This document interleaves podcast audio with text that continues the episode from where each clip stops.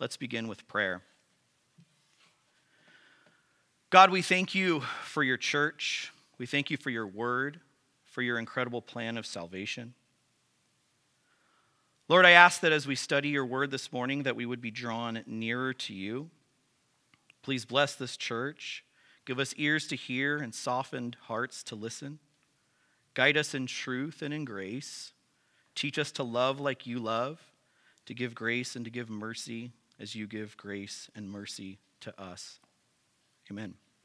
All right, this week we're continuing through our kind of short end of summer into winter series that's going through the parables of Jesus. We're not doing all of them, just selected ones.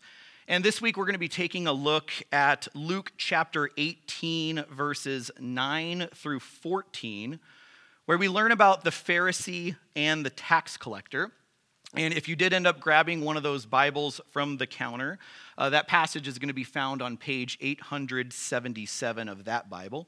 For all of your other Bibles, I have no clue what page it's on. But again, that's Luke chapter 18. We're going to go through verses 9 through 14. And the title of today's message is A Bad Man Saved and a Good Man Lost. I actually stole that title from the title of a children's worship song that's based around this passage, and I just loved it. So this isn't a particularly long passage, so my plan here is just to read through the entire thing, kind of get it into your mind, and then we'll go back and just break it down verse by verse. So if you're already there, or I guess I should say, are we there? We're there. All right, I love it. I love it. Okay, so starting in verse 9, it says, "He also told this parable to some who trusted in themselves that they were righteous and treated others with contempt. 2 men went up into the temple to pray, one a Pharisee and the other a tax collector. The Pharisee, standing by himself, prayed thus, 'God, I thank you that I'm not like other men, extortioners, unjust, adulterers, or even like this tax collector. I fast twice a week. I give tithes of all that I get.' But the tax collector, standing far off, would not even lift up his eyes to heaven, but beat his breast, saying, 'God, be merciful to me, a sinner.' I tell you, this man went down to his house justified rather than the other. For everyone who exalts himself will be humbled, but the one who humbles himself will be exalted." All right, so as we jump into this text here, those of you guys who are familiar with the way that I like to form out a message know that I follow kind of a very similar format where usually we work through it verse by verse. I give you some 3 points that kind of match with a similar letter. And I actually sought to not do that this time. But as things work out, it's just kind of like the teacher mind in me that likes to see things in an organized way that people can remember and hopefully take some notes on if you're a note taker. So as we go through this parable today, I'm going to be giving you guys 3 P's to look at. And we're first going to look at the problem, then the profiles, and we're going to finish up with the promise. So we've got a lot to go through, and I'm just going to jump right in back at verse 9. It says, "He told this parable to some who trusted in themselves that they were righteous and treated others with contempt." Now, before I fully jump into the promise, something that kind of stood out to me, a little interesting side point, is that it immediately says that he told it to these people who trusted in themselves. I noticed that he didn't say that he said it about some people who trusted in themselves. We're told that Jesus actually went right to those people. There's no passivity here. There's no gossip here. And I just mentioned that as a quick reminder, certainly for myself and just for all of us, that sometimes if we do have conflict or we have an issue, that we should be going to that person, right? Our quest as a Christian is just to love others and to love sacrificially, right? So we need to certainly be honest with each other, be open with each other. And then, of course, if somebody comes to you, be open and honest and be willing to listen and trust that it's going to be, you know, in the spirit of love and in the spirit of reconciliation. And that's one thing that I have noticed. I've been at this church for quite a few years now. And just throughout time, there have been instances where people have come to me with concerns about something I said or something I did. And then also there's been times where I've gone to somebody else about something that they've said or they've done. And while that can be an extremely difficult thing, what we realize is that it brings healing and it brings restoration. And ultimately what it does is it makes the body stronger. And I think that's actually one reason why this is a particularly strong body of believers, because we love each other enough to do that. So that's a kind of a side point. Don't let those things fester and grow. Talk to each other because we love each other, right? As Christ has loved us. So jumping kind of back into the text, who are these people? Now, the text doesn't specifically identify them, but just says that they were those who trusted in themselves that they were righteous. Now, if you've been here through our whole series on the parables, maybe you remember a few weeks back, we were looking at a different parable, but we ended up reading Luke chapter 16 and verse 15. And in fact, when we did that, I was preparing for this message, so I took out my phone and I took a picture of the page. And Luke chapter 16, verse 15 says, "And he said to them," the Pharisees, "You are those who justify yourselves before men." So I'd like to say here that I think the immediate audience that he's talking to is the Pharisees, but certainly the audience really expands and broadens to, you know, whosoever trusts in themselves that they are righteous. So even for us today, if we are reading this and hearing these words and we are trusting in ourselves for some reason that we are righteous, that these words apply to us, that he is talking to us. Now, in this verse, we also get introduced to our first P, which I already told you guys is the problem. And the problem, of course, is that there's those who justify themselves before men and treat others with contempt. And this really just expands to a much bigger and broader problem and question, because if these guys are wrong in trusting them in themselves that they are righteous, what makes you right with God? I think that's a fair question. And I think it's one of the most common questions of today, but perhaps also one of the oldest questions that exists. We see it in Scripture in the book of Job, chapter 9, verse 2. He says, "But how can man be right with God?" Echoes the same thing again in chapter 25, verse 4. He says, "How then can man be in the right before God? How could he who is born of woman be pure?" So this isn't anything new, like I said. And I can't help but think about what type of answers I would get to this question, how can you be right with God, if I was to go down to like Walmart or Fry's and attempt to do some sort of like man on the street type interview. But based on just kind of my experiences in life, my guess would be I would hear a lot of things like, you need to be a really good person and you need to do lots and lots of good things. In fact, I do remember a conversation I had with a friend a while back, a guy who we live in different states, so I talk to him once every few years, and I talked to him, I said, how have things been going? What have you been up to lately? And I remember his response was that, well, my wife and I have been taking the last year to make ourselves better people. And I don't know this guy to be a believer. And notice he wasn't even saying that he's trying to make himself right with God. I didn't try to push for motivation there. But I wonder if I had, what his motivation would have been for trying to make himself a good person, why he would have done that. But again, I kind of think this idea of being good to get to God is one of the most dominant ideas out there. I think it's everywhere, and sadly, it's made its way into a lot of people's beliefs through pretty much every false religion of the world. Contains some sort of element of being good to get to God. But I want us to remember just from the very, very beginning here that there's actually only two options. There can only be two answers to this question.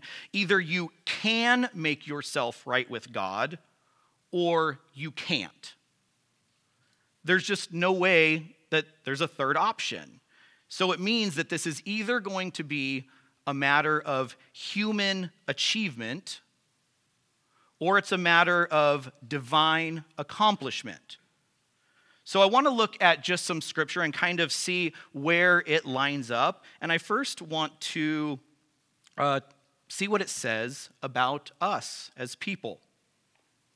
So just some quick ones. The second half of Psalm 143, verse 2, it says, "For no one living is righteous before you." And these Old Testament passages, these folks hearing this parable would have certainly known. Jeremiah 17, verse 9 says, "The heart is deceitful above all things. It's desperately sick." Or Romans chapter 3, verse 12, which echoes Psalm 143. Psalm 14, verse 3 is what it echoes. "They've all turned aside. Together they've become corrupt. There's no one who does good, not even one." So as you can see, there's a problem here. We're not good. So naturally, right, we try to solve this. We try to be good and make up for it. But does our good actually make up for it? What is God's expectation from us? What is God's standard? Again, we only have scripture really to look to for answers here. So remember, Leviticus 11, verse 45 says, "Be holy, for I am holy." And then Jesus again echoes that same sentiment in Matthew chapter 5, verse 48, maybe making it a little clearer for us, saying, "You must therefore be perfect as your heavenly Father is perfect." So maybe the problem is now becoming clearer. Now, I want to make it clear that I'm not saying that there aren't like good actions that you can do, or that even that us as Christians shouldn't seek to do good. The point here is just that we should never be confused that our good is going to somehow lead us into a right standing with God. Because the standard is actually perfection. And we can agree that this is an impossible standard. But because I don't like to leave it just all in there, doom and gloom, if you're still there in the text, if you skip down a little bit to verse 27, you find a very, very familiar verse. When asked, "Then who can be saved?" Jesus gives us the answer. What is impossible with man is possible with God. So now, verse 10, it transitions us kind of into the next portion of our text, which I will refer to as the second P. So the first one being the problem, and the next one being the profiles. So verse 10 reads, "Two men went up into the temple to pray, one a Pharisee and one a tax collector." So, as was common for Jews in the day, they would go up into the temple and they would pray, and then we meet both of these characters in the story, the Pharisee and the tax collector. Perhaps you're aware of who the Pharisees were. These Pharisees, they were considered the very, very best of the best. These were very holy men. They kept the law to a T. They pursued purity with an incredible passion. See, they wanted nothing more than to live lives that pleased God. They were very, very sincere, just sincerely misguided, but we'll talk more about that in a little bit. And then the other guy was a tax collector, and as the name implies, they collected taxes.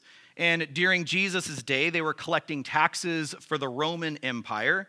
These were Jews who were collecting money for Jews, for the Romans, who were an occupying foreign enemy. So they were viewed as traitors, and society certainly treated them as if they were traitors. And we know that they did some work that was legitimate, but they were mostly known for collecting much more than what was required and then keeping that extra for themselves.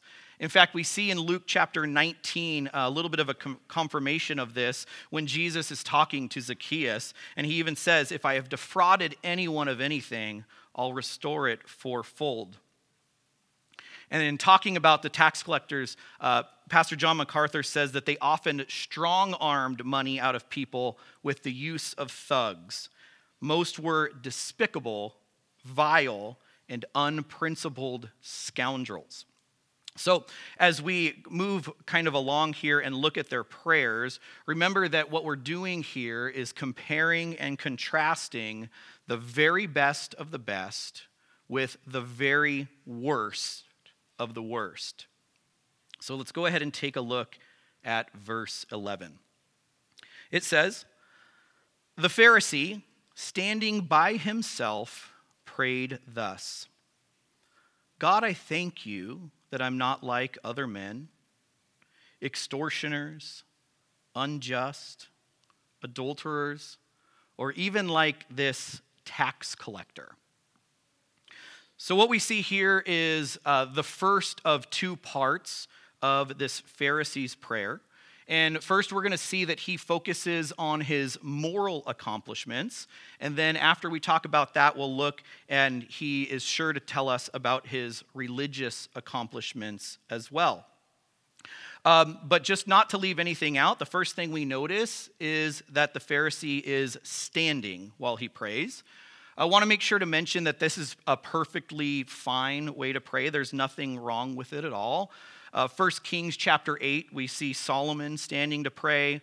In Nehemiah chapter 9, we read about the leaders standing to pray. In Mark chapter 11, verse 25, Jesus mentions prayer while standing. Now, interesting, if you look in Matthew chapter 6, verse 5, standing to pray is mentioned, and it is only mentioned that it's bad if the purpose is to be seen by others. Now, I can't prove it, but I can't help but think this might be kind of the reason why Jesus included this in the text. It seems like the Pharisee might want to be noticed by others. Now, if you're reading the ESV Bible translation, which is the one that I used, you might notice that it also says he was praying by himself. Something kind of interesting as I was just getting into the nuances of this passage is that this phrase is kind of interesting. And if you were to look at a translation like the NASB, it says that he began praying thus in regard to himself. Kind of interesting, giving me the impression that this was less of a prayer and really more of like a prayer to himself or talking to himself, or we could even consider it like a soliloquy. I really liked in Matthew Henry's Bible commentary on this verse, he introduces this passage and he calls it the Pharisee's address to God. And then he kind of adds in like a little side quote in parentheses and he says, "For a prayer, I cannot call it." And I certainly agree with that sentiment, because if you look in these verses, the two verses that make up the prayer of this Pharisee, you'll notice that he refers to "I" 5 different times.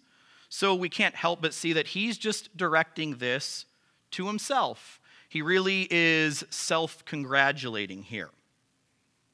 And what does he thank God for? He thanks God ultimately for what he has done on his own. And it's all about putting others down while lifting himself up, right? The extortioners, which are like thieves, robbers, the unjust, the adulterers, the sexually immoral. And then he says, even like this tax collector, specifically pointing out the other guy just to show his contempt for him. And this shouldn't shock us. This is very commonplace for the self-righteous, right? You compare yourself to the very worst, that definitely makes you feel better. But I try to think that as Christians and people in the church, do we ever do this? And just try to justify who we are because of how we are morally better than others. And some of you guys might shake this off at first because you're like, no, I don't really compare myself to them, to ones who are murdering and robbing and stuff like that. But I think we all do it to some degree. Like, we even look for the little things that we think put us above others. And maybe it's even something as simple as looking down on other people who, spend their money contributing to companies and stuff that maybe don't line up with our values. So maybe your prayer sounds something like, God, I thank you that I'm not like these other people, like these people who have subscriptions to Disney Plus and Netflix, and this other person who gives their money to Starbucks coffee, or even this guy who buys Bud Light at Target. So it sounds silly, right? But this is kind of the same heart of treating other people with contempt. Now, if you hold any of those convictions and don't refuse, that's fine. I'm not saying that you can't hold those convictions. I certainly have some of those as my own.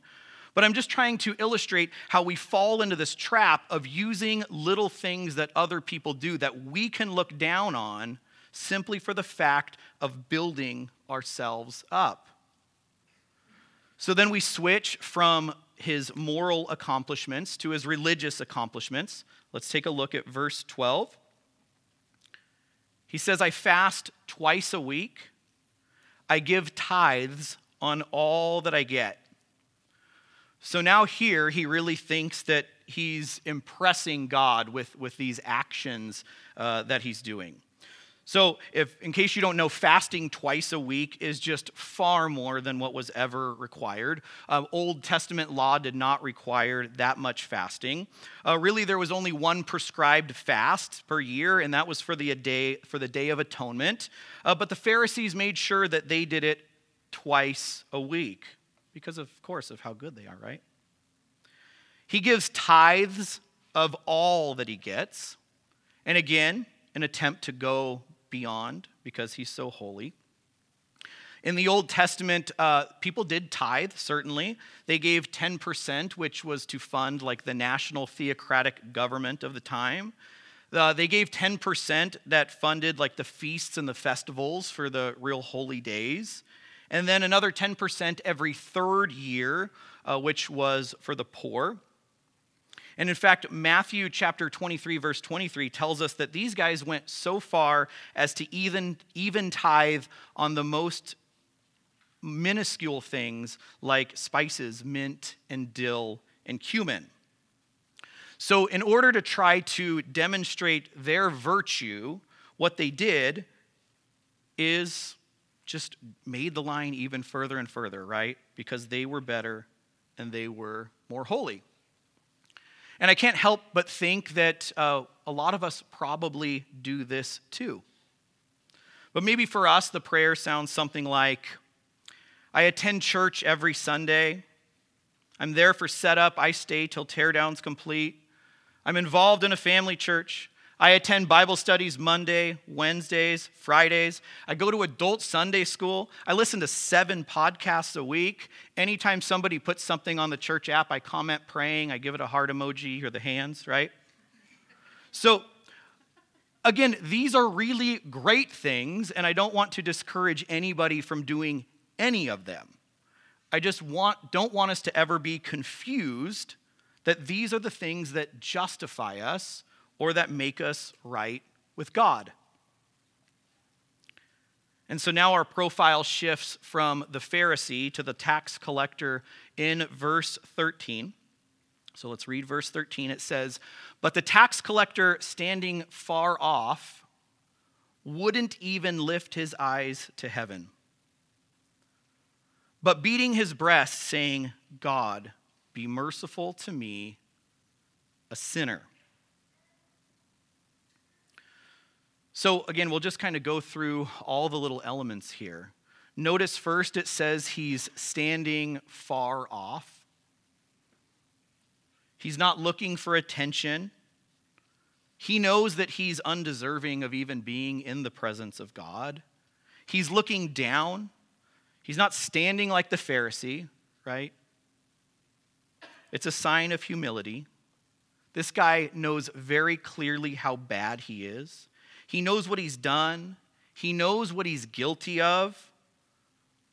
He's overwhelmed with the guilt, with the shame, and he's certainly here to confess it. Interesting that he doesn't even try to bring an ounce of credit to himself, because you could imagine that he might even just say like, well, at least I'm the most righteous of the tax collectors because I'm the only one here. But we don't even see that from him. We're told that he's beating his chest, the word used, his breasts, and that's a really kind of unique and interesting action. In fact, it's one that in this culture was only used to show the most extreme cases of anguish and sorrow. One that we actually see not once in the entire Old Testament. However, we do see it one other place in Scripture. If you flip forward a few pages to Luke chapter 23, you're going to see the only other time in all of Scripture where we see this action. And I do hear a few people flipping there. We'll only be there for a second. But it's Luke chapter 23, verse 48. This is at the cross. It says, "And all the crowds that had assembled for this spectacle, when they saw what had taken place, returned home beating their breasts." That's the only other time. This is the type of anguish. This is the type of sorrow. This is the type of sadness is being expressed here. But then if you get back to our passage, we see the tax collector's only words. He says, "God be merciful to me, a sinner." And it seems super simple, but there's also here, there's a lot here as well. In fact, the word that our Bible translation uses as merciful has a much deeper meaning than just simply to show mercy. And this is another one that appears that this verb used in this structure only appears one other time in Scripture, and that's in Hebrews chapter 2, verse 17, where the same word is translated as propitiation, which is a word, if you're not familiar with it, which means to satisfy the wrath of God against sin. So he is clearly asking for mercy, so that's not a bad word there, but he's really saying something more, something kind of along the lines of, be propitiated in regard to me. And this is important because what he's doing is acknowledging that this is not something that he can do on his own. He needs God to atone for his sin because he's not capable of it. He knows he's too bad. He knows he's too far gone. Only God can blot out his sin, give him grace and favor, and give him mercy. And then he even acknowledges himself as a sinner. And in fact, other translations put it as not a sinner, but the sinner. In fact, one commentary I read on this passage said it just so much better than I ever could, so I figured I would just quote it here. It says, "The Pharisee thought of others as being sinners. The publican thinks of himself alone as being the sinner and not of others. This is the mark of true contrition. It finds no comfort at all in the fact that there are many other, even greater sinners. It only sees itself before God, only itself as the sinner who is unable to answer to God for his sins." See, we all know that we're sinners. Even the Pharisees knew that they weren't perfect, right? But are we trying to look at those others to justify ourselves? Or are we looking to the holy God, the one who can make us right, like we see the tax collector doing here? So we've talked about the problem. We've gone through the prayers and learned about the profiles of these two guys. And then we wrap up here with the promise. And this is verse 14. It says, "I tell you, this man went down to his house justified rather than the other. For everyone who exalts himself will be humbled, but the one who humbles himself will be exalted." I can't help but thinking about like the Pharisees being the ones hearing this, at how their jaws were probably on the floor at this point, right? They had to be furious. Like, they were the good ones, and they end up not justified. And then the horrible and vile tax collector leaves justified. It's crazy, right? But the promise is that just like with this tax collector, it is possible, although not by your own merits, to actually be right by God. And in fact, here, because he's justified, we know that the tax collector is made perfectly right with God. But how can it be? Remember the problem? Remember what the standard was? The standard, it's perfection. So the difference here really is in the Pharisees' the tax collector's repentance. Because the Pharisee repented about nothing. Remember his prayer. He had nothing that he needed to repent for. He had already earned it. He didn't need any mercy. He didn't need any grace. He didn't need any forgiveness. He didn't need any sympathy. In fact, the only thing we know is that he's thankful that he's not unrighteous like all these other people who are worse than him. But then again, contrast that with the tax collector. What did he know? He knew he was sinful. He knew he was an outcast. He knew he was guilty. He sought mercy. He sought grace.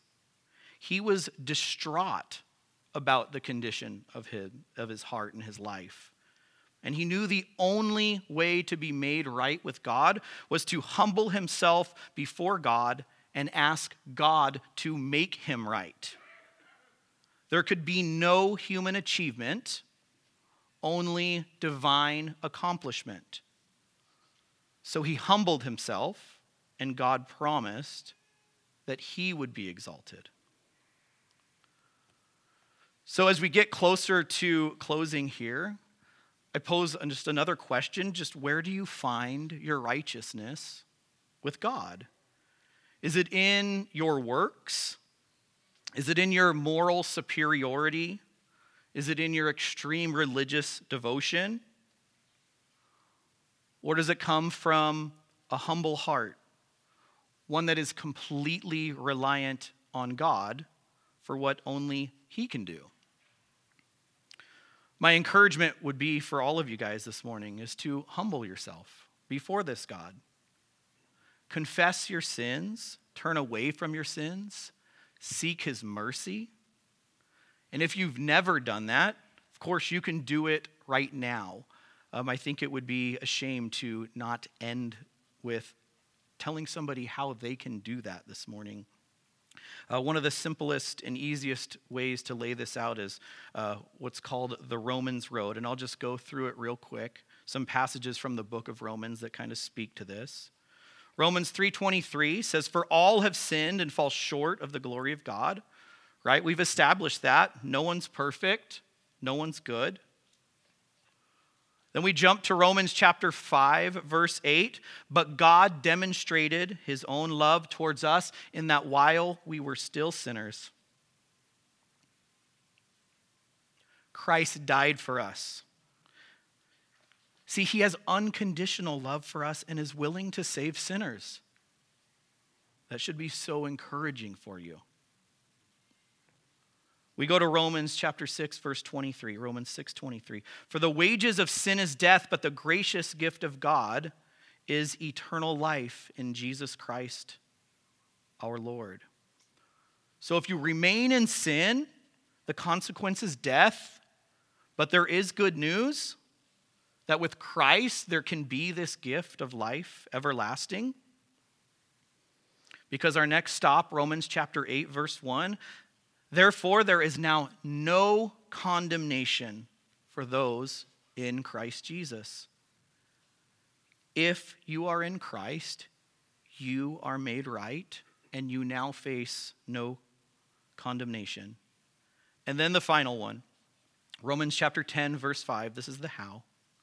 It says that if you confess with your mouth Jesus is Lord, and believe in your heart that God raised him from the dead, you will be saved. See, through faith and not works, God can change you. You don't have to live a life of brokenness and bondage. You don't have to be helpless. Jesus can set you free. He can give you hope.